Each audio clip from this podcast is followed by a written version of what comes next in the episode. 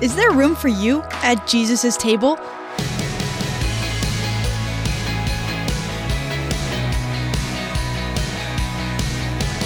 Hey, I'm Emily Tenter, and this is Unlocked, your daily key to unlocking God's Word in your life. Today, we have a beautiful story about how welcoming the love of God is. This one is called Come As You Are, and it was written by Savannah Coleman. Flames danced atop golden candelabras, reflecting light from crystal goblets. The marble table was laden with exotic fruits, slices of cheese, and steaming mounds of something that filled the room with a heavenly, mouth watering scent.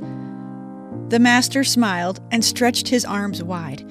It is ready! Invite them in! The servant bowed his head in joyful eagerness, then rushed out to do his master's bidding. But later, the servant entered his master's home, a look of bewilderment etched on his face. The master looked up with eyes of a knowing sorrow, tinged with anger. The servant spilled out each excuse that had been uttered by those who were graciously invited. Master, why? Have they not been waiting all their lives, and then some, for this very banquet? And now, to shun your most bountiful invitation, I do not understand.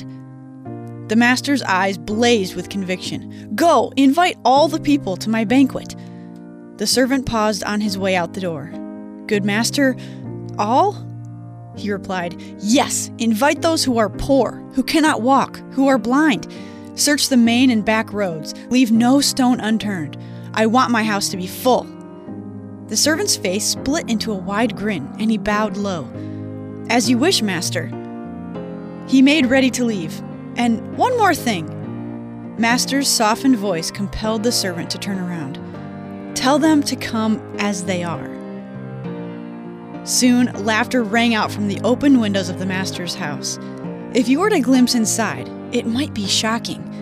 Reclining around the table, some dressed in rags, many rather unsavory and broken looking people enjoyed a banquet with the master. No matter their status, their dress, their past mistakes, their current physical ailments, their addictions and scars, the master had invited them in with open arms.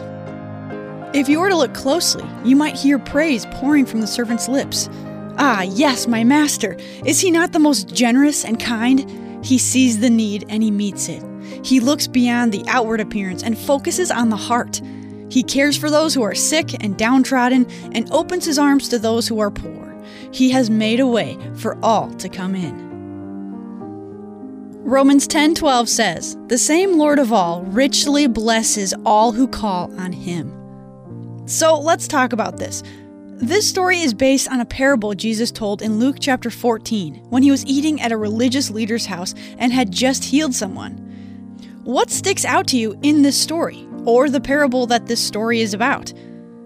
Do some reading on your own today, too. Check out Luke chapter 14, verses 15 through 24, and Acts 10, verses 34 through 43, to keep God's Word alive in your life.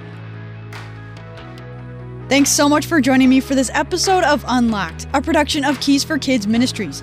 Keys for Kids is a reader and listener supported ministry, which means we rely on the financial support of people just like you to keep Unlocked going strong into the future. If you'd like to walk beside us in our mission to reach kids, teens, and families with the gospel of Jesus, you can give a gift by going to unlocked.org/donate.